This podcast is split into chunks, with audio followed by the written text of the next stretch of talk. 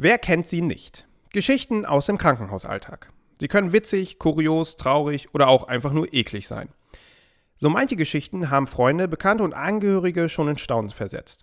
An dieser Stelle möchten wir anmerken, wenn man uns nach unserer Arbeit fragt, sollte man sicher sein, dass einige Dinge nicht leicht zu verdauen sind. Pflegekräfte reagieren auf solche Situationen sehr unterschiedlich. Eine Möglichkeit, das Geschehene zu verarbeiten, ist zum Beispiel mit einer Portion schwarzem Humor. Doch es gibt auch viele Momente, die einfach nur sprachlos machen. Aber genau diese Geschichten zeigen auf, wie facettenreich die Pflege ist. Es sind genau diese, die unseren Beruf ausmachen. Es wird viel miteinander gelacht, sei es im Team oder gemeinsam mit den Patienten und Angehörigen. Nirgends liegen Freude und Leid jedoch näher beieinander wie in einem Krankenhaus. Daher gibt es auch einige emotionale Begegnungen, die berühren und niemanden kalt lassen. Und damit herzlich willkommen zur dritten Folge von Let's Care, der Pflegepodcast. Ich bin immer noch Marcio und sitze zusammen mit Vanessa und Eva wieder an einem Tisch. Hi. Hallo. Okay. Ähm, einigen von euch ist sicherlich aufgefallen, dass wir mit unserer dritten Folge ein wenig im Verzug sind. Aber wir haben ja bereits auch in der ersten Folge erwähnt, dass es immer mal wieder berufliche und private Situationen geben kann, die dazu führen, dass wir unseren zeitlichen Rahmen nicht immer einhalten können. Man muss dazu sagen, es ist für uns auch nicht immer einfach, einen Termin zu finden, weil es schon so ist, dass unsere Dienstpläne nicht immer miteinander harmonieren. Und ebenfalls befinden wir uns ja auch immer noch in einer Pandemie und haben auch immer mal wieder Kontakt zu Menschen, die positiv auf das Coronavirus getestet wurden. Dies hat dazu geführt, dass wir in der letzten Woche davon abgesehen haben, eine Folge aufzunehmen. Und zusätzlich ist auch der zeitliche Aufwand nicht zu unterschätzen. Das Aufnehmen einer Folge dauert insgesamt bei uns noch etwas länger. Es ist ja auch noch kein Meister vom Himmel gefallen. Und äh, ja, manchmal kommt bei uns auch durch, dass wir einfach auch mal albern sind und lachen oder uns versprechen und einfach alles wieder löschen und von vorne anfangen. Aber ich bin mir sicher, dass das von Mal zu Mal besser wird. Und das Nachbereiten ist halt insgesamt auch sehr zeitaufwendig. Man muss alles zurechtschneiden, zusammenfügen, Musik hinterlegen. Und da sind Eva und ich, glaube ich, ganz froh, dass wir da Marcio haben, der diesen Part übernimmt. Nochmal vielen Dank an dich. Danke, Marcio. Kein Problem, immer wieder gerne. Genau, wie in der Einleitung schon angekündigt von Marcio, möchten wir euch heute mitnehmen auf eine Reise durch unseren Praxisalltag. Da gibt es natürlich diverse Geschichten, die wir zu erzählen hätten, haben uns im Vorfeld aber auch dazu entschlossen, äh, solche Geschichten nicht äh, zu erzählen, die eben die Würde unserer Patienten angreift. Das ist uns nochmal ganz wichtig. In diesem Zuge möchten wir auch gerne auf den ähm, internationalen Pflegekodex verweisen, der eben beschreibt, an welchen Werten professionell Pflegende ihr Handeln ausrichten und wie sie sich gegenüber pflegebedürftigen Menschen, deren Angehörigen und ihren Kollegen verhalten sollen.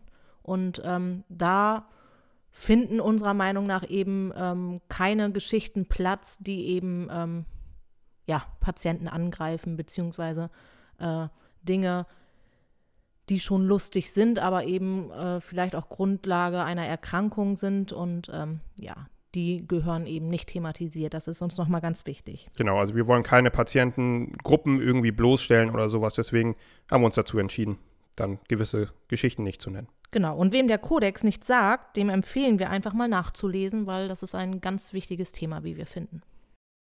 Okay, ich würde sagen, wir starten einfach mal und beginnen mal mit was Lustigen.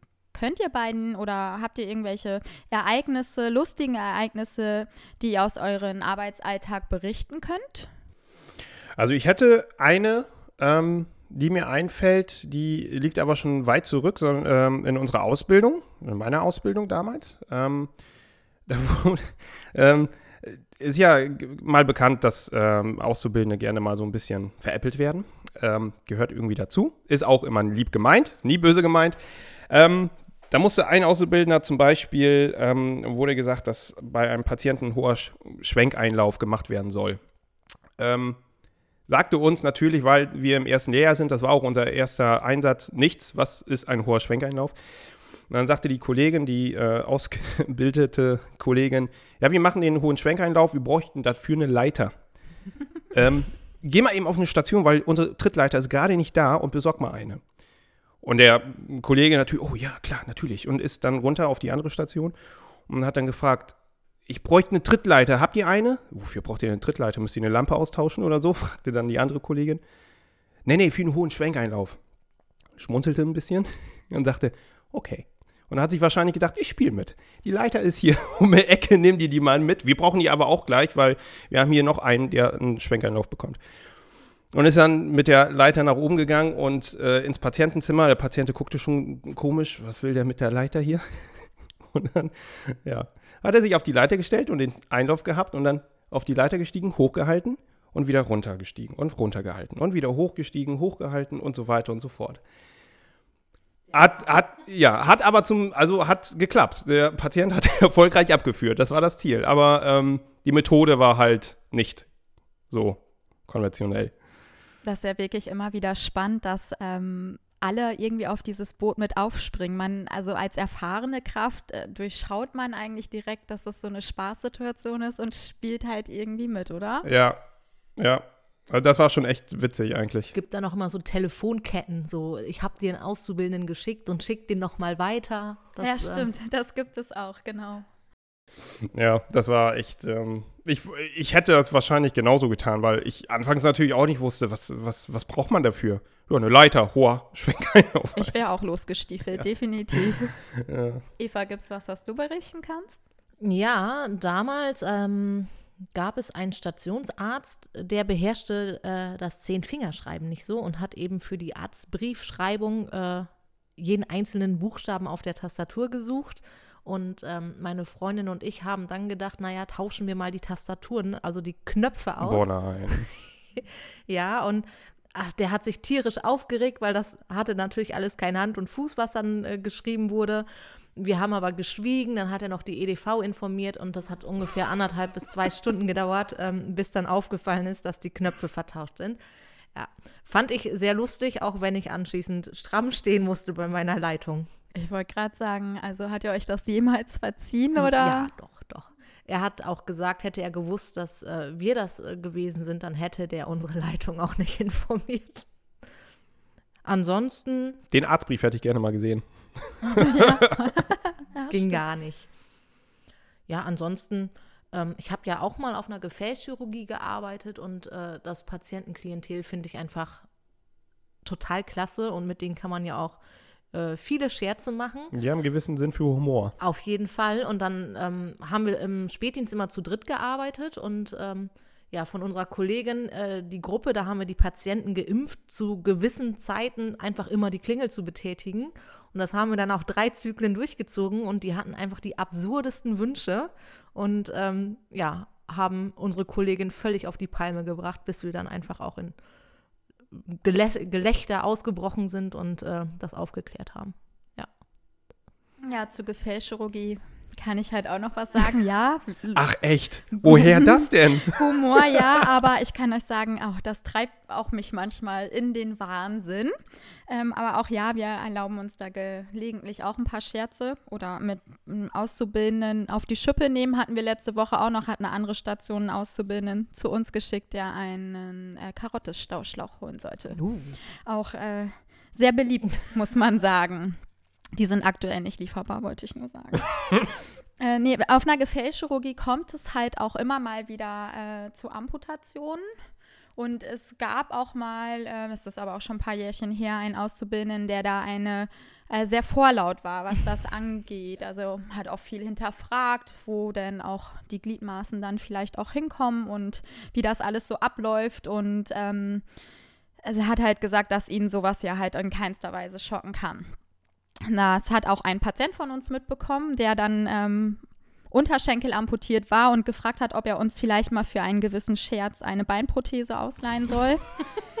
ja, haben wir genommen, haben wir im Essenswagen versteckt und haben den Auszubildenden losgeschickt, dass er, er vielleicht schon das Abendbrot vorbereiten sollte. Er ist auch leicht blass geworden, als er dann den Essenswagen aufgemacht hat. Das war sehr amüsant. Ich habe aber noch eine lustige Geschichte. Das ist noch im Rahmen meiner Ausbildung auch gewesen. Ähm, das war auf der Intensivstation schon eine, naja, strengere Leitung würde ich jetzt nicht sagen, aber ja, doch, wir nennen sie strenge Leitung. ähm, ich sollte einen Patienten rasieren. der einen Vollbart hatte, aber ich sollte eigentlich nur den Bart ein bisschen stutzen. Ich habe den Patienten dann gefragt, wie der sonst immer sein, äh, sein Bart trägt. Und man muss sich vorstellen, er sah schon sehr aus wie ein Weihnachtsmann. Also es war schon ein ordentlicher Vollbart. Und er hat mir gesagt, dass er sonst nie Bart trägt. Der wäre einfach im Rahmen des Krankenhausaufenthaltes Länger sehr gewachsen. Genau. Also haben wir uns kurzerhand darauf geeinigt, dass ich den Bart komplett abnehme. Das habe ich dann auch getan. Ich war dann fertig, alles gut, bin zum nächsten Patientenzimmer und höre irgendwann nur die Stationsleitung ganz laut meinen Namen über den Flur schreien. Ich habe mir wirklich fast in die Hose gemacht, muss man sagen, weil er gefragt hat, wo sein Patient ist. er hat ihn halt nicht wiedererkannt, weil kein Bart mehr da. Aber ich glaube, ich habe mir damit ein wenig Respekt erschafft und ähm, also erschaffen und äh, war danach nicht mehr der böse Auszubildende, würde ich mal so sagen. Das war sehr lustig, da kann ich heute noch drüber lachen. Die In dem Moment nicht. Vanessa. Ja, also Bart abnehmen kann ich, das kann ich euch sagen. Mir fällt gerade noch eine ein. Ich habe ähm, auch schon etwas länger her, aber da war ich schon fertig mit der Ausbildung, auch einen Auszubildenden, ähm, ein bisschen veräppelt. Ich wollte ihm das Blut abnehmen. Ähm, äh, beibringen oder zeigen. Ne? Also erst theoretisch sind wir die äh, Sachen durchgegangen und dann sollte er praktisch ähm, an einem Modell das ähm, ähm, ausüben, also äh, versuchen, Blut abzunehmen. So vom Handling her. Und dann habe ich ihm erklärt, ja, ja, äh, muss dann gucken, erst fühlen oder ähm, desinfizieren und keine Ahnung. Aber ganz wichtig, nicht durch die Haut stechen. Hä? Ja, ich habe hab gedacht, komm, ein bisschen, du musst in die Vene, aber nicht durch die Haut, weil das tut ja weh. Ach so, ja, okay, ich versuch's. Erstes Ausbildungsjahr. Der Arme, der tut mir jetzt eigentlich mega leid. Aber ähm, dann hat er wirklich, der stand dann da und hat immer angesetzt und, ah, nee, geht ja nicht. Und dann wieder die Nadel angesetzt. Nee, funktioniert ja auch nicht. Verdammt, wie mache ich das denn?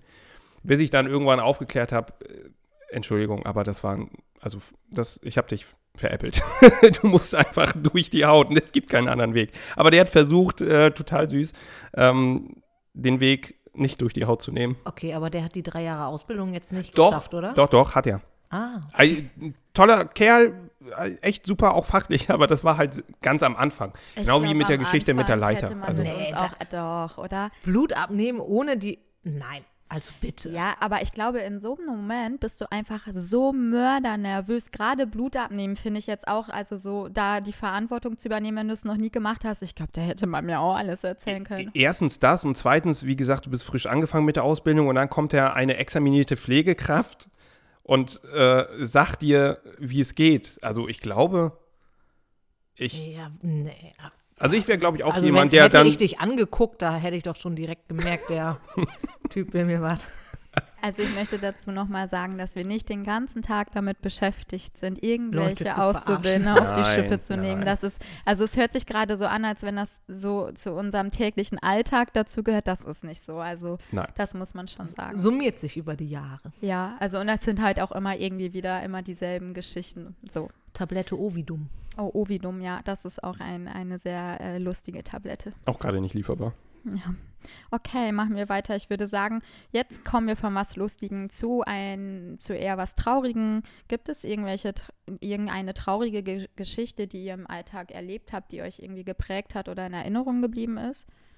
Ja, was ich immer traurig finde, ich arbeite ja nun mal in der Geriatrie und ähm, ja, da zeichnet sich so ein Trend zu den Feiertagen ab und zwar ähm, Pflegebedürftige, äh, die zu Hause versorgt sind und ähm, da war eine Patientin, die kam zwei Tage vor Weihnachten mit Exikose, sie würde seit Tagen nicht essen und trinken, kam auch in einem wirklich nicht so guten Zustand, ähm, war aber kaum auf dem Zimmer. Man hat ihr was zu essen und zu trinken hingestellt und die hat das eigentlich weginhaliert ähm, und hat dann eben gesagt, endlich kriege ich wieder was. Und das war ähm, für mich ganz, ganz schlimm und ähm, ja, habe mich dann noch länger mit der Patientin unterhalten. Und ähm, ja, sie sagte auch, ich, ich will ja auch keinem zur Last fallen und das kann man ja auch keinem verübeln und ich bin auf Hilfe angewiesen, aber ich kann die auch einfach nicht immer beanspruchen. Die haben ja auch ein eigenes Leben und ähm, fing dann auch ganz fürchterlich an zu weinen. Ja, und das äh, fand ich unfassbar traurig. Wir haben dann vor Weihnachten die Patientin dann entsprechend auch mit gutem Zustand entlassen, äh, kam aber einen Tag später wieder. Und da hat man einfach gemerkt, okay, das ist ist ein Versorgungsproblem und da sind wir dann auch aktiv geworden. Aber ähm, ja, das fand ich ganz traurig. Es ist auch schlimm, wenn die dann halt einfach kognitiv voll auf der Höhe sind und das Ja. wirklich merken. Also da, da kriege ich Gänsehaut. Ich glaube, das ist halt auch einfach kein Einzelfall. Ne? Das ähm, erleben wir immer wieder. Und gerade ist es, glaube ich, für uns nochmal schwer nachzuvollziehen, weil wir vielleicht in unserem Leben auch alles so haben. Also wir müssen uns keine Gedanken darüber machen, ob wir vielleicht ähm, täglich was zu essen auf dem Tisch haben. Aber ich glaube, wenn man mal hinter den Kulissen guckt, ähm, gibt es da Situationen, die schon ganz anders ablaufen. Ja, es ist halt eine komplett andere Generation, ne? Die haben schon einen Streifen mitgemacht. Ja. Und dann wird den halt so irgendwie, ja, so wird man dann, äh, ja, das ist, ist ein No-Go. Also da habe ich irgendwie keine Worte für. Ja, das klingt so hart, ne? Also ich will da auch gar nicht Angehörige oder so verurteilen, weil Die sind sicherlich auch irgendwo überfordert, aber pure Überforderung Ja. dann, Ja, oder auch wirklich, dass es oft einfach gar nicht auffällt. Die bekommen das nicht mit, die sind berufstätig, sind vielleicht einmal im Monat äh, bei ihren Angehörigen oder jetzt gerade auch Corona-bedingt ist das alles häufig übers Telefon gelaufen. Hm. Man hat dann auch den Kontakt eher so ein bisschen vermieden und weiß gar nicht, ähm, was da los ist. Und ältere Leute sind einfach dafür bekannt, sich nicht Hilfe zu holen oder auch zu sagen, was gerade dann äh, nicht gut ist. Und ansonsten, äh, klar, immer das Thema Sterben und Sterbebegleitung. Also, ähm, was mich teilweise sehr traurig macht, ist eben, wenn Patienten am Lebensende ähm, ganz alleine sind. Und äh, da hatte ich einen Patienten, ähm, verheiratet und Kinder. Die Frau ist aber Jahre vorher gestorben und ähm, er selber auch kein einfacher Mensch und hat sich eben auch dann mit den Kindern zerstritten und war im Sterbeprozess einfach komplett alleine und äh, hatte Angst und ähm, hat immer ganz fürchterlich geweint und ähm, wollte nicht alleine sein, aber hatte halt auch niemanden und ähm, das haben wir dann quasi übernommen. Also der hat äh, drum gebeten, dass wir ihn begleiten und ähm, ja, da war ich noch relativ jung beziehungsweise frisch examiniert und ähm, das sind dann so Momente, ja, das geht nicht an einem vorbei und ähm, das macht man dann auch und das macht man dann auch in seiner Freizeit. Also Und das ist irgendwie selbstverständlich, oder? Wenn Ja. jemand darum bittet, würde, glaube ich, keiner sagen, also ich hoffe, dass das niemals jemand sagt, dass man das nicht tut. Nee. Ne? Also es ist irgendwie selbstverständlich, sich einen Stuhl zu nehmen und dann einfach dazu zu setzen. Ja. Ja, da habe ich auch, ähm, also die traurige Geschichte. Ähm, das mit, äh, mit der Sterbebegleitung, das hatten wir dann auch bei uns in der zentralen Notaufnahme, ähm, ist ein Patient eingeliefert worden mit dem Rettungswagen, der auch ziemlich, ziemlich schlecht war und man konnte schon absehen, der hat nicht mehr lange, ähm, war schon etwas älter gewesen, ähm, multimorbide, also der hatte einen Haufen an Krankheiten, ähm, hört sich jetzt doof an, aber es war abzusehen. Ähm, und der war, kam halt alleine und die Angehörigen waren noch nicht da, die wurden aber verständigt. Und der war aber schon weit in diesem Sterbeprozess ähm, fortgeschritten. Und äh, der hatte auch sichtlich Angst und äh, dann haben eine Kollegin und ich gesagt, ey, sorry, aber wir nehmen uns jetzt hier aus, aus der ZNA erstmal raus, wir gehen hier ins Zimmer zu ihm und setzen uns daneben. Und dann äh, eine Kollegin links und ich dann rechts und dann saßen wir da, teilweise die Hand gehalten und ähm, ja, dann halt bei ihm gesessen und ihm dann begleitet, bis er dann den letzten Abendzug gemacht hat. Und irgendwann war es dann halt so weit, dass er dann verstorben ist. Und dann kam irgendwann die Angehörige, leider zu spät in dem Fall, aber ja. Das war, das sind so Situationen, die hat man des Öfteren. Ähm, und leider nimmt man sich nicht so oft die Zeit, ähm, da mit beizusitzen und die zu begleiten, wenn da gerade keiner ist von den nahen Angehörigen. Also, ja nicht schön, aber ähm, gehört dazu. Und ich finde, das ist auch, sollte jede Pflegekraft irgendwie im Hinterkopf haben, dass es Leute gibt, die ähm, ähm, ja, auf sich alleine gestellt sind und einfach Leute um sich brauchen. Egal in welcher Situation. Und ich finde einfach, ähm, Menschen sollten nicht alleine sterben, es sei denn, sie wünschen das explizit. Ja, und Das das, ist ja auch, ja. wirklich in, ja, kommt vor, aber auch schon eher in den seltensten Fällen.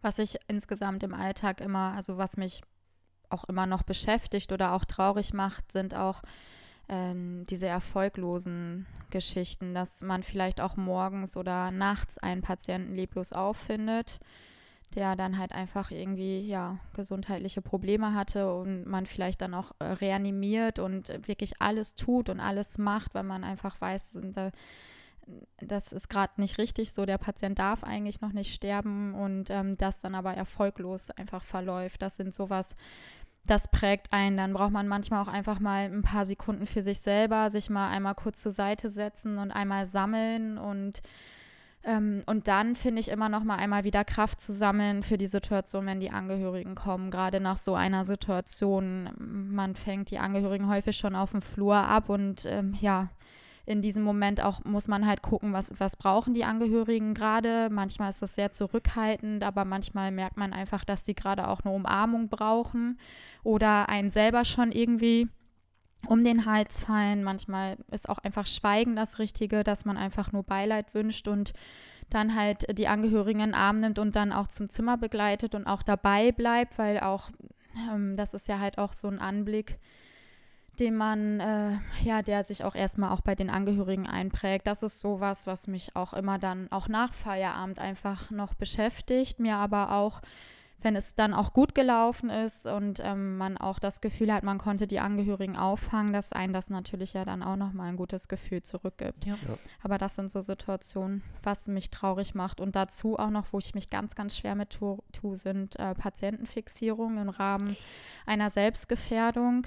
Ähm, ganz heikles Thema. Ja, ganz heikles Thema auch. Manchmal auch ja, aber leider einfach notwendig, aber ja. dann auch diese Geschichte, das äh, dann zu tun oder auch dann den Patienten da zu haben, der einen anfleht, diese Fixierung zu lösen. Ja. das ist echt immer. Ich bin ja eher auch ein Fan davon, wenn es irgendwie möglich ist, die Patienten irgendwie in den, ins Blickfeld zu holen. Wir haben mittlerweile ganz tolle Mobilisationsstühle, die, die man auch ähm, wirklich vorne an den Arbeitsplatz mitnehmen kann, wo man halt die Patienten besser dann bei sich haben kann, als dann vielleicht direkt als erstes Mittel zu einer Fixierung zu greifen. Das sind so Sachen. Ja, das haben wir auch öfter gemacht. Also anstatt zur Fixierung zu greifen, dass wir den Patienten dann einen Rollstuhl gepackt haben ähm, und den zu uns an den Tresen gefahren haben und dann haben wir da eine Zeitung hingelegt oder irgendwas anderes, womit er sich beschäftigen kann. Ähm, das klappt meistens besser.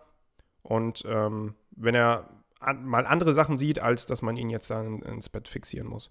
Mhm. Also das, ähm, wie du gesagt hast, manchmal ist es notwendig, ähm, aber nicht immer ähm, zielführend. Ja, das stimmt. Ja, manchmal notwendig, aber ähm, häufig auch nicht. Ja. Also ich bin ja ganz klar Verfechter von Fixierung. Ich weiß, dass es äh, Situationen gibt, da geht es nicht anders, gerade wenn es eben darum geht, dass der ähm, Patient auch eine Gefahr für sich selber darstellt. Oder für andere zum Beispiel. Das auch. Da muss man dann auch immer an sich selber oder an, den, an die Kollegen denken, dass man nicht ähm, ähm, ja, im Rahmen des Verhaltens des Patienten selber irgendwie in Mitleidenschaft gezogen wird. Ja, aber es darf halt auch nicht passieren, dass man Patienten fixiert, damit man ruhigere Dienste Na, hat. Auf keinen Fall. Also Nein. das ist, das ich begleitet hoffe, mich aber schon passiert. seit Jahren, dieses Thema. Ähm, es ist ja auch irgendwie keinem zu verübeln, weil man hat eben, wenn man einen Bereich mit, sage ich jetzt mal, 15 Patienten hat und äh, sechs davon zeigen Hinlauftendenzen, wie willst du das als examinierte Kraft äh, gewährleisten, mhm. da aufzupassen? Aber ähm, ich bin zum Beispiel auch ein, ein Freund von ähm, Boden. Also das klingt jetzt doof, Bodenpflege, jetzt denkst du, wischt da Leg ihn mal auf den Boden. Durch. Nein, aber ähm, tatsächlich in dem ersten Haus, in dem ich gearbeitet habe, haben wir die Matratzen zur Nacht einfach auf den Boden gelegt, weil Patienten dann nicht aus dem Bett stürzen können und die sind in der Regel nicht in der Lage, von der Tiefe her aufzustehen. Also das hat schon ganz viel gemacht. Ansonsten ähm, was ähm, viele auch machen, ist eine Sitzwache. Das gab es früher, waren da keine Probleme. Jetzt hast du natürlich Probleme, äh, Sitzwachen zu bekommen. Aber da erinnere ich mich auch noch an einen dementiell erkrankten Patienten. Natürlich äh, gut betucht. Äh, da haben die Angehörigen ähm, dann aber auch gesagt, okay, wir wollen unseren Vater unter keinen Umständen fixieren. Und die haben dann privat organisiert äh, Sitzwachen. Ähm, und das lief dann über zwei Wochen. Das war dann eben auch ganz schön, aber ist natürlich im Krankenhausalltag weniger praktikabel. Ja. ja, endlos Thema, würde ich sagen. Endlos ne? Thema. Was mich auch noch äh, kurz, äh, wenn ich nochmal zwischenfunken darf, traurig macht, ist, sind zum Beispiel ähm, so die ähm, sozialen Hintergründe ähm, von Patienten. Ähm, auch bei uns in der Notaufnahme ist das ja nicht selten, dass da ähm, Personen hinkommen, die in einer ja, extrem auch sozialen ähm, oder unter sozialen Umständen äh, zu uns kommen, weil sich einfach nie um die Leute gekümmert wird oder weil die einfach keine Möglichkeit haben, ähm, sich Hilfe zu holen und sich dann Hilfe bei uns suchen und alles.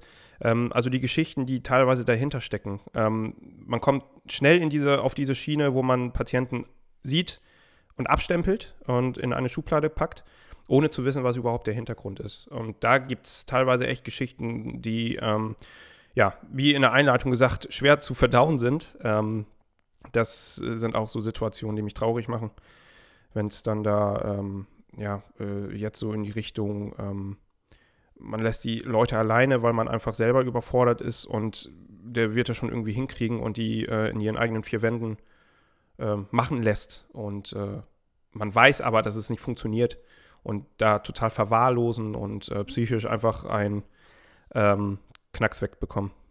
Ja, es passt so ein bisschen zu meiner nächsten Frage auch, ähm, passt auch zu dem Traurigen, aber ähm, gibt es auch so Situationen, die ihr im Alltag erlebt, wo ihr richtig emotional werdet oder die euch extrem berühren? Ja, eine Situation hatte ich, da war ich jetzt nicht direkt dran beteiligt, aber die hat man halt mitbekommen. Das war ähm, eine, eine, schwangere Frau, ich weiß jetzt nicht in welcher Schwangerschaftswoche, auf jeden Fall schon fortgeschritten, ähm, die eine Lungenembolie erlitten hat zu Hause und dann darunter reanimationspflichtig wurde. Ähm, eine häufige Komplikation leider bei Schwangeren, ähm, Lungenembolie. Ähm, ja, und dann äh, wurde sie mit dem Rettungswagen halt ähm, durch die ZNA zu uns ähm, auf, äh, zum Kreissaal direkt gebracht. Äh, da wurde dann halt noch versucht, weiter zu reanimieren und die Frau zu retten und auch das Kind, was leider erfolglos äh, blieb. Also die Frau und das Kind äh, sind beide verstorben. Und äh, das war, puh, das war, das war hart. Grausam, ja. Ja. Mhm. Vor allen Dingen auch im Hintergrund, dass ähm, meine Frau in der gleichen Schwangerschaftswoche äh, schwanger war. Ähm, und das nimmt dann einfach, das, man verbindet das automatisch und dann ähm, kriegst du das nicht aus dem Kopf. Ähm, ich habe eine Situation, ähm, das war eine Patientin, nicht äh, von meiner Station, aber man hat äh, diese ganze Thematik eben mitbekommen. Mitte, Ende 60, hat eine Krebsdiagnose bekommen ähm, mit schlechter Prognose. Und ähm, ich war in einem Frühdienst und ähm, ja, diese Patientin hat sich dazu entschieden, äh, sich das Leben zu nehmen und ähm, ist eben aus dem vierten Stock äh, gesprungen, kopfüber und eigentlich direkt vor meinen Augen ähm, aufgekommen. Und äh, ja, das äh, ist so ein Moment, ähm, da, da, kann man gar nicht viel zu sagen. Also wir sind dann natürlich raus. Ähm, die Dame war auch noch am Leben, aber ähm, ich vergesse dann auch irgendwie den Blick nicht. Äh, so, ich wollte es so und lasst mich bitte in Ruhe. Ne? Das war ganz, ganz schlimm für mich. Äh, hatte ich lange dran zu knacken. Ähm, und das sind auch immer noch so, äh, so Dinge, auch gerade. Früher war ich so eine Kandidatin, die gesagt hat, naja, jemand, äh, der suizidale Absichten äußert, der tut sich eh nichts an. Das wurde so lapidar dann irgendwie immer mal gesagt. Äh, und ähm, ja, seit dem Moment sehe ich das einfach komplett anders. Also jeder, der solche Absichten äußert, ähm, den muss man ernst nehmen und da muss man einfach auch direkt reagieren. Ähm, das ist, äh, glaube ich, etwas, was mich mein ganzes Leben lang begleiten wird, weil das möchte ich eben nicht nochmal erleben. Ne? Das wird häufig unterschätzt, solche Sachen, solche, diese psychischen Komponenten. Also wenn das jemand äußert, dann hat das auch schon einen Hintergrund. Ja. Da sagt nicht jemand einfach so, ähm, da, da, sollte man schon hellhörig sein und sich, ähm, wenn man es selber irgendwie nicht äh, gebacken kriegt, sofort Hilfe holen. Also ähm, in, in, Form eines Arztes oder irgendwie einem Kollegen oder so, dass man das, äh, die Situation zusammen angeht und nicht alleine. Und ähm, eine Sache noch, als ich im ambulanten Pflegedienst gearbeitet habe, was ich eben auch sehr belastend fand, ähm, da war ein Ehepaar, ähm, sie hat ihren Ehemann gepflegt, ähm, ja, und äh, ja, da waren gewisse Situationen, wo wir gedacht haben, irgendwas stimmt da eben nicht und ähm, ja, hat sich letzten Endes rausgestellt, dass sie ihren Ehemann misshandelt. Also sowohl schlägt als auch fest zupackt. Äh, Verbrennung von Zigarettenstümmeln, das waren so äh, Dinge, da mussten wir dann eben auch schnell reagieren. Aber ja, das sind so Sachen, die möchte man nicht nochmal erleben. Nee. Ja, es sind auch irgendwie so Situationen, die jeder einfach mal ähm, immer mal wieder erlebt und die einen auch prägen. Ich finde halt auch einfach hinter jedem Patienten steckt eine Geschichte. Die sind häufig auch traurig einfach, wie es dazu gekommen ist. Immer mal wieder erlebt man äh, häufig Frauen, Patientinnen, die sich in irgendeiner Weise zurückstellen, äh, vielleicht auch schon seit längerem merken, dass irgendwas nicht richtig ist, dass sie vielleicht irgendwie eine Erkrankung haben oder irgendwas anders ist als sonst, aber das in erster Linie erstmal ignorieren, weil sie einfach sagen, ich habe Familie, ich habe äh, Kinder, die, für die muss ich stark sein und ähm, ich darf als Mutter nicht irgendwelche Schwächen haben und äh, dann irgendwann zu uns ins Krankenhaus kommen, wenn häufig eine Diagnose schon sehr weit fortgeschritten ist und man ganz oft gar nicht mehr so viel machen kann oder es auch total schwierig ist, die Patienten wieder aus dieser Situation rauszubekommen. Was ich nochmal insgesamt wichtig finde, ähm, dass man auch als Pflegekraft einfach weiß, dass man diese Situation nicht alleine mit sich ausmachen muss. Wir denken immer, das ist normal, das ist unser Alltag, wir müssen da irgendwie mit klarkommen, wir verarbeiten das schon irgendwie. Aber wir merken ja auch, dass wir hier gerade am Tisch sitzen und über Situationen sprechen, die schon Jahre her sind, die uns geprägt haben, die uns schlaflose Nächte bereitet haben. Und wir stecken es häufig einfach immer so weg und holen uns keine Hilfe, aber auch wir haben Recht darauf, Hilfe zu bekommen, uns äh, psychologische Unterstützung zu, zu holen oder ja, einfach auch darüber zu reden. Das kann man alles auch im Rahmen des Datenschutzes machen. Man nennt keine Namen, aber es gibt Sachen, da muss man einfach drüber reden. Und da hatte ich letzte Woche auch noch die Situation, dass wir gerade aktuell einen äh, Fall auf der Station haben, der uns alle irgendwie auch in irgendeiner Weise mitnimmt oder auch prägt, wo alle irgendwie mitfühlen und jeden Tag fragen, wie ist der aktuelle Stand und der Seelsorger unseres Krankenhauses auch diese Patientin, ähm, um die es da auch geht, auch begleitet, aber auch gesagt hat, Leute, ihr als Personal habt auch ein Anrecht darauf. Und wenn ihr meine Unterstützung benötigt oder Redebedarf habt, dann bin ich jederzeit für euch da. Und das finde ich einfach auch nochmal wichtig an alle Pflegekräfte da draußen. Ihr müsst das nicht ertragen. Ähm, holt euch Hilfe. Das ist, das ist keine Schwäche. Es ist eher eine Stärke zu zeigen, dass man da gerade Bedarf hat. Ja, und Sehr das, gut gesagt. Ja, und das hilft einem, also wie Vanessa schon sagte, holt euch Hilfe. Ähm, denn nur wenn man damit irgendwie abschließen kann oder darüber reden kann, dann funktioniert man selber auch wieder irgendwie. Also ähm, das schränkt ja auch irgendwo jemanden ein. Und äh, das sollte man schon ernst nehmen und sich da Hilfe holen. Aber ich, ich wollen wir nicht raus aus diesem Tief jetzt mal? Das ja, von, mal von emotional kommen wir zum, Wütend. zu wütend. ja, genau. Schön. Von dem Gibt einen Extrem ins andere. Ja, gibt es Dinge, Situationen, die euch wütend machen?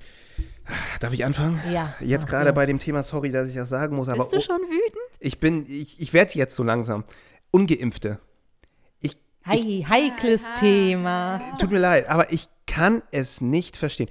Es ist, äh, äh, es gibt zwei Sachen. Also, wenn jemand ungeimpft, äh, ungeimpft ist, aufgrund von irgendeiner Krankheit oder einer Transplantation oder keine Ahnung, wenn es einen medizinischen, vernünftigen Hintergrund gibt, überhaupt kein Problem. Kann ich verstehen, ist ja auch so, ähm, zum Schutz des, des, desjenigen, ähm, der nicht geimpft ist. Aber ich werde wütend, wenn Leute, wenn, wenn es keinen medizinischen Grund oder überhaupt, überhaupt keinen Grund gibt, ähm, sich nicht impfen zu lassen. Oder sich impfen zu lassen, so rum. Also das kann, das kann ich nicht verstehen. Das erlebe ich immer wieder in der zentralen Notaufnahme, dass Leute da hinkommen, entweder sie verschweigen, dass sie positiv sind. Das finde ich ja noch viel, viel schlimmer, Ja. muss ich sagen. Das ist ja schon, das geht für mich im Rahmen einer. Körperverletzung. Das ist Dann- fahrlässig. Ja, und dann kommt äh, so von wegen, ähm, ach ja, oh, ich habe was vergessen, wir sind übrigens positiv. Ja, danke schön.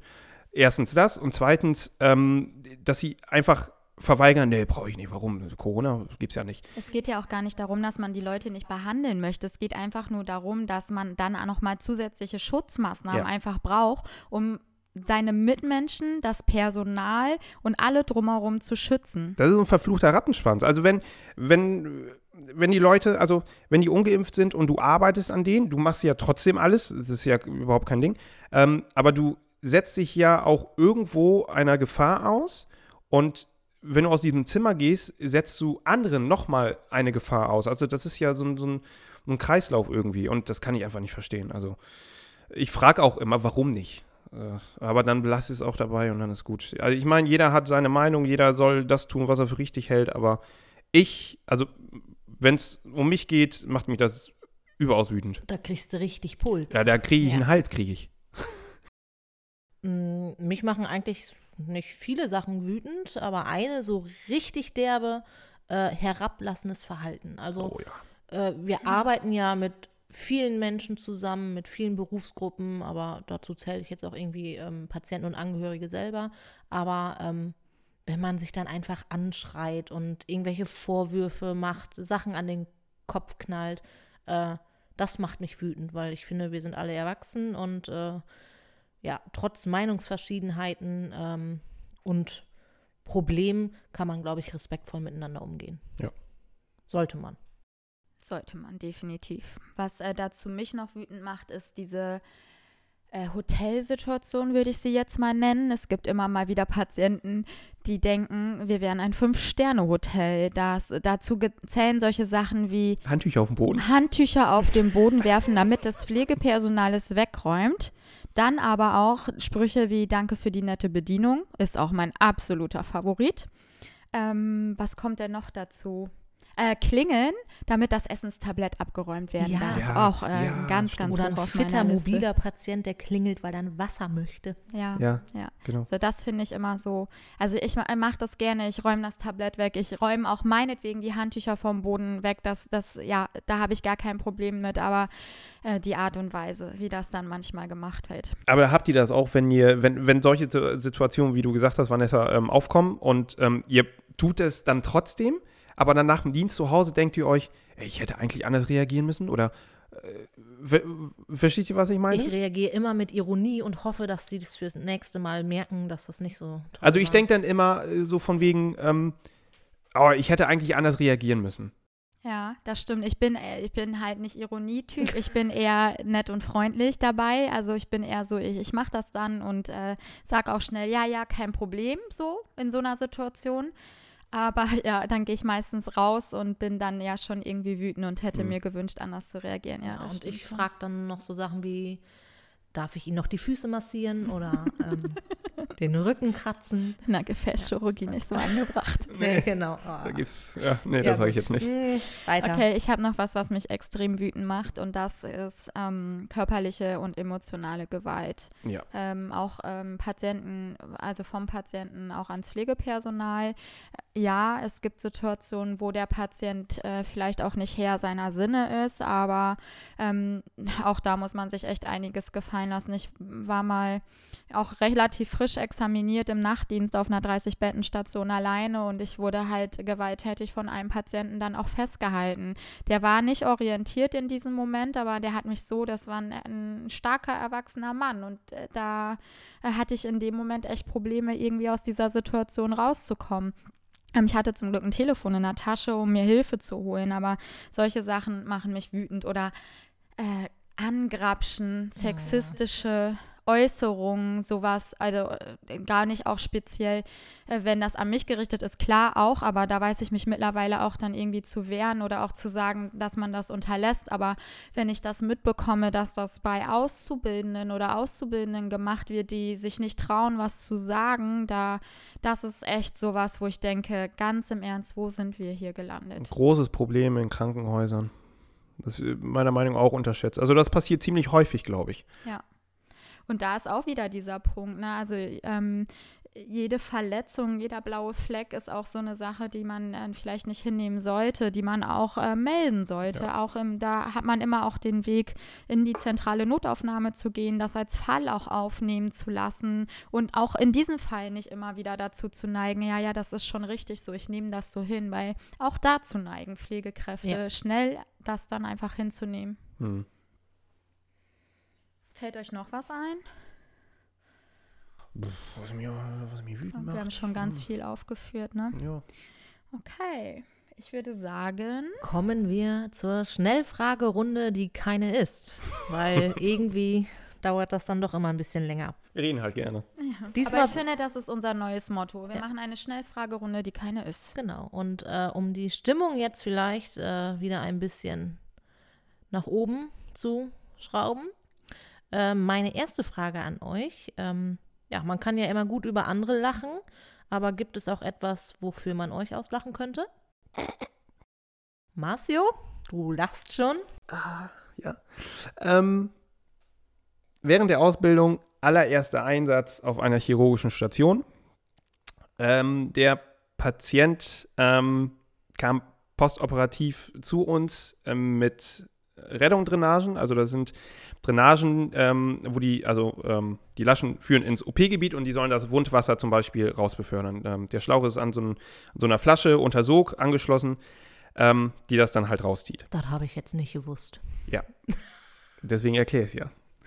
Ähm, gibt es die in der Geriatrie nicht? Die gibt es da nicht, glaube ich. Da gibt es nämlich Schnabelbecher. Ähm, und dann, so, und dann ähm, musste der Patient zum Röntgen.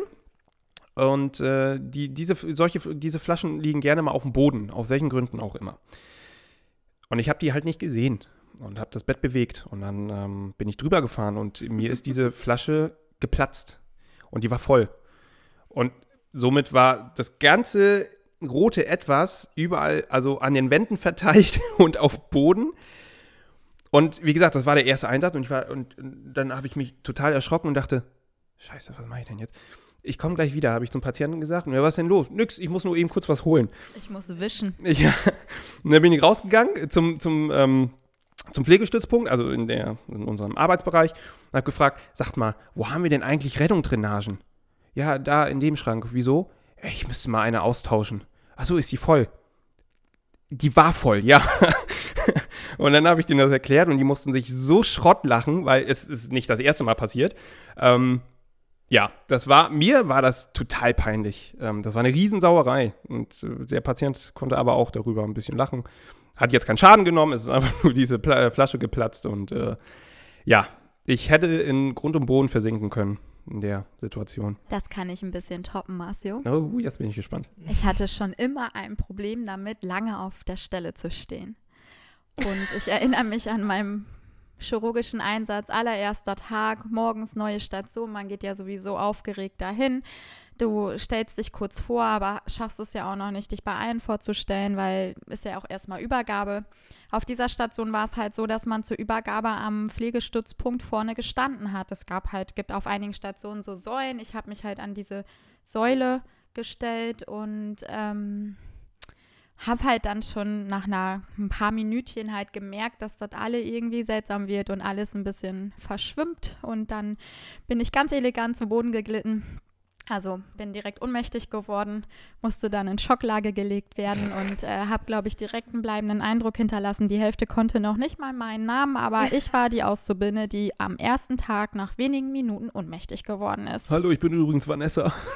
Das habe ich dann im Nachhinein gemacht, weil nach der Stations, also bei der Stationsleitung, die hat mir dann recht starken Kaffee eingeflößt, damit mein Kreislauf wieder in Schwung kommt. Und dann habe ich gesagt, ich bin übrigens Vanessa und ich würde gerne meinen Frühdienst äh, weiter fortführen. ich bin jetzt wieder einsatzfähig. Ja. Geil. Seitdem habe ich wirklich so ein, eine Phobie, lange auf einer Stelle zu stehen. Also da muss ich dann wirklich meine Muskelpumpe immer mal wieder anregen.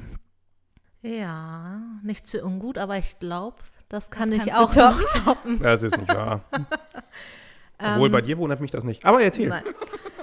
Ähm, ja, diejenigen, die mich kennen, die wissen, ich äh, habe schon die ein oder andere Diät durch, ähm, mehr oder weniger erfolglos.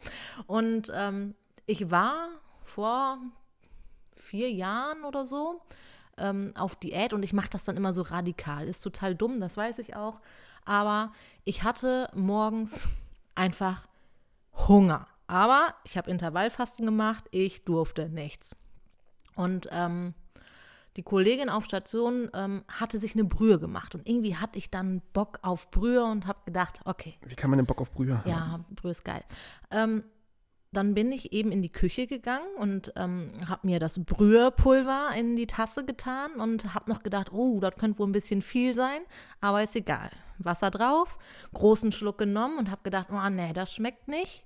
Ähm, habe ein bisschen ausgekippt und habe gedacht, nee, Konzentration zu stark, hab noch mal wieder Wasser drauf und es wurde einfach nicht besser. Und ähm, in dem Moment habe ich gedacht, irgendwas stimmt nicht.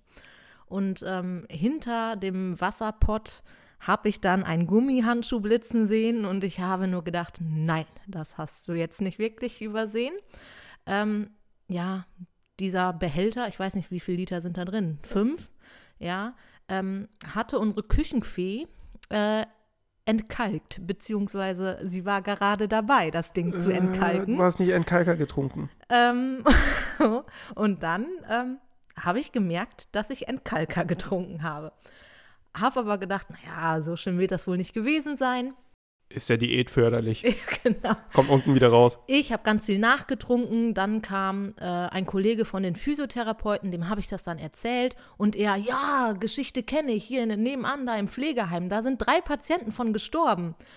Und mit einem Mal wurde mir dann irgendwie ganz anders. Und dann habe ich ähm, meinen Leitungskollegen in der zentralen Notaufnahme angerufen und gefragt, was er empfehlen würde, jetzt mal rein theoretisch, äh, wenn jemand so vier, fünf Schlücke Entkalkerwasser getrunken hat. Ich frage für einen Freund. ich frage für einen Freund, genau. Das wusste er sofort, dass das eine Lüge ist. Und der Kollege hat gesagt, naja, äh, würde ich schon empfehlen, in eine Notaufnahme äh, zu fahren. Da habe ich gesagt, gut, äh, ich bin in zwei Minuten unten. Dann wurde ich tatsächlich aufgenommen. Es wurde schon eine Notfallgastro angemeldet. Ähm, die Ärztin, die mich betreut hat, ähm, hat dann beim, hier bei der Giftzentrale. Giftzentrale angerufen. Ja, dann wollten die genau wissen, wie die Zusammensetzung von dem Entkalker ist. Dann wieder oben auf Station angerufen. Dann kam eine Kollegin und hat den äh, Entkalker ähm, runtergebracht. Letzten Endes hat sich dann herausgestellt, äh, der Entkalker ist qualitativ nicht so hochwertig. Das heißt, die Gastro konnte abgesagt werden. Was ein Glück. Ja. Ja, seitdem diäte ich auch nicht mehr. Ich habe es Okay. aufgegeben. Du hast definitiv Ja. gewonnen, ja. Glückwunsch. Ähm, nächste Frage. Ist euch bei der Arbeit schon mal irgendwas Verrücktes, Gruseliges oder Ekeliges passiert? Oh ja, ich finde ja diese Nachtdienstgeschichten ganz spannend. Mhm. Also gerade wenn man noch ähm, allein im Nachtdienst war, äh, gibt es immer mal wieder Patientenzimmer, wo die Klingel betätigt wird und man aber weiß, dass äh, dort kein Patient liegt. Ganz gruselig. Das äh, kennt, glaube ich, jeder von uns. Aber ich habe noch was ganz Spektakuläres. Relativ frisch examiniert, alleine im Nachtdienst, ähm, war, glaube ich, auch schon die dritte oder die vierte Nacht. Ich bin zu meinem nächsten Rundgang durch die Zimmer gestartet und laufe über den Patientenflur und sehe im Blickwinkel vor der Stationstür etwas sitzen. Das war eine Katze, was ich auf den ersten Blick wahrnehmen konnte. Dann fängt man an, an sich selber zu zweifeln und denkt, ei, ei, ei, ei, ei. Stand zu lange an einer, auf einer Stelle? ja, vielleicht. Ähm, nee, man denkt echt, ja, jetzt, jetzt bin ich verrückt und jetzt bin ich vielleicht auch wirklich müde. Also habe ich kurz weggeguckt und wieder hingeguckt. Nein, die Katze saß da noch und hat mich angeguckt. Dann habe ich gedacht, das glaubt dir sowieso kein Mensch, also habe ich ein Foto gemacht. Und ja, dieses Beweisfoto gibt es noch und ich werde es euch zukommen lassen. Ähm, ja, dann fragt, denkt man ja, was macht denn eine Katze im Krankenhaus? Wie ist sie denn da reingekommen? Und die darf da ja nicht sein. dann will- habe ich die, die Haupt sich aufnehmen lassen. dann habe ich die Hauptnachwache angerufen, habe denen die Situation geschildert und der hat halt dann auch gefragt, meine, wie viele Nächte ich schon hatte und ob ich mir sicher bin, dass bei mir alles in Ordnung ist. Habe ich gesagt, ja, ich habe ein Foto gemacht. Er ist dann gekommen. Ich habe ihm auch das Foto gezeigt, aber die Katze war nicht da. Ich glaube, er glaubt mir bis heute nicht, dass es dort eine Katze gab.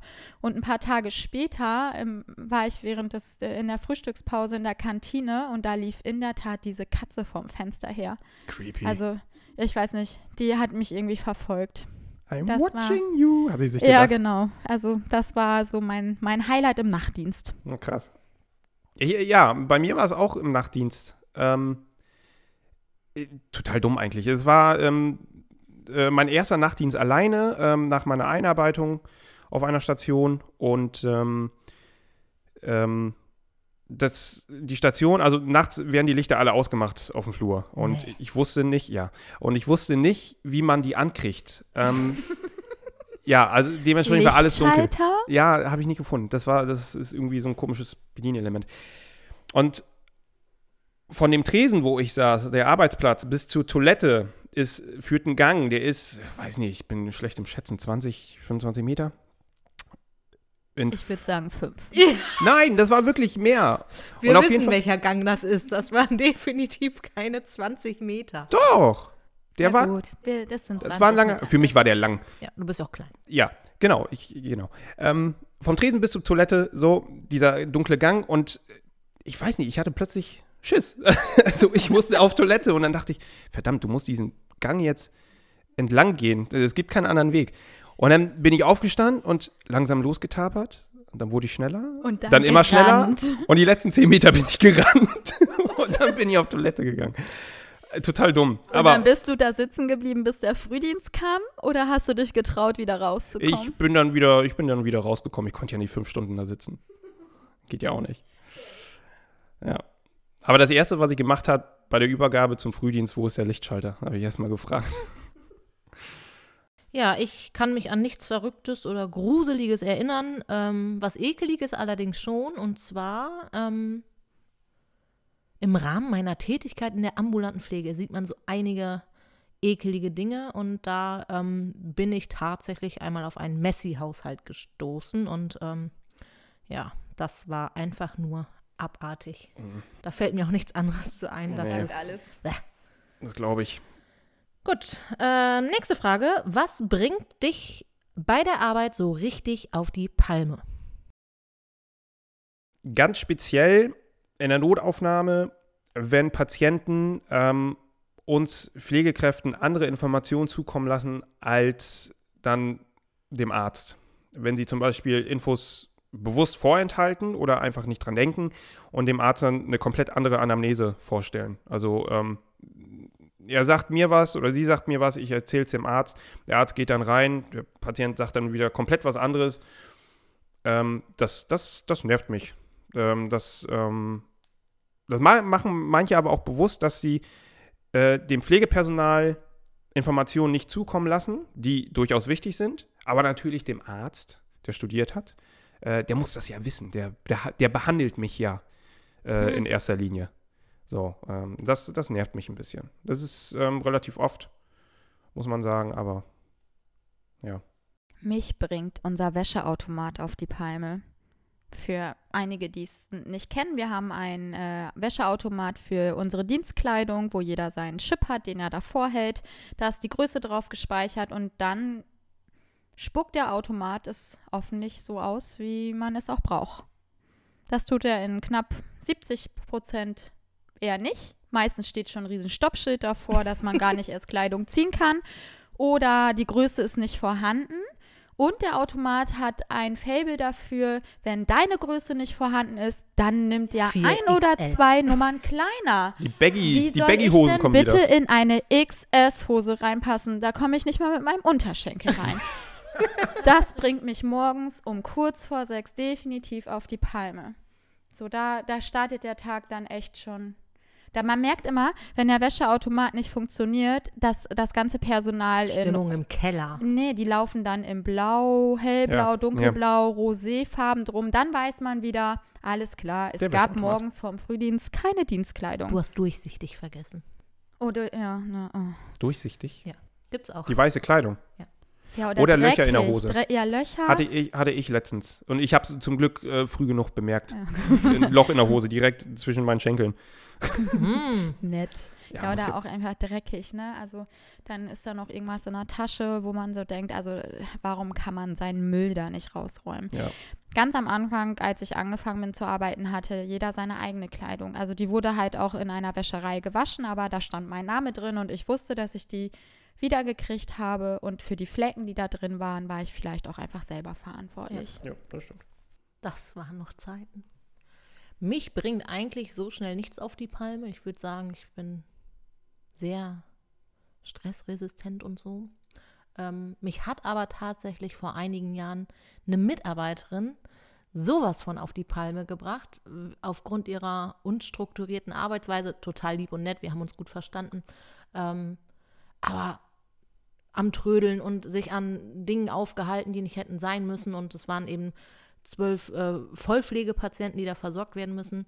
Das hat mich so auf die Palme gebracht, dass ich, ja, das war mein erster Kontakt mit der zentralen Notaufnahme, äh, mit extrem Tachykardien in die Notaufnahme musste und äh, letzten Endes auch drei Tage stationär geblieben bin. Du scheinst irgendwie häufiger in der zentralen Notaufnahme zu sein. Klein, oder? kleiner Jetzt aber schon Disclaimer. lange nicht mehr. Äh, Arbeitet die noch? Äh, nein, Okay. sie arbeitet nicht mehr. So. Ähm, nenn mir drei Dinge, die in deinem Arbeitsalltag nicht fehlen dürfen. Meine Kollegen und mein Team darf nicht fehlen. Ohne das würde ich ja gar nicht klarkommen. Dann starke Nerven, definitiv. Die braucht man jeden Tag. Und Klischee, Kaffee. Mhm. Ganz wichtig, auch bei uns. Kaffee brauche ich unbedingt. Das ist das Erste, was ich tue, wenn ich auf die Arbeit komme.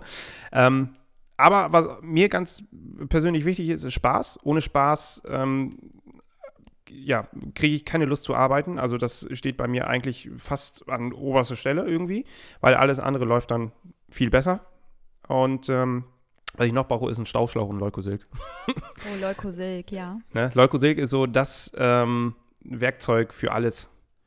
Ist ein Glas kaputt? Ach komm, mach Leukosilk drauf. Rollstühle flicken. Leukosilk. Flecken auf dem Kittel überkleben. Auch, ja. Ach, daher kommen die? Die Leukosilkstreifen oder die Flecken? Die Leukosilkstreifen. Ja, meistens, wenn du irgendwie mal ja, was auf deinem Kittel hast, was vielleicht da Und nicht dann hingehört. klebst du das einfach drüber. Ja, Oh. weil ja, ich meine, bei weißen Kitteln geht das halt schon, dann merkt man das halt nicht ja so gut, bei schnell. unserem Blauen ist das. Ja, da fällt das dann auf, Da fällt aber das ja. Hm?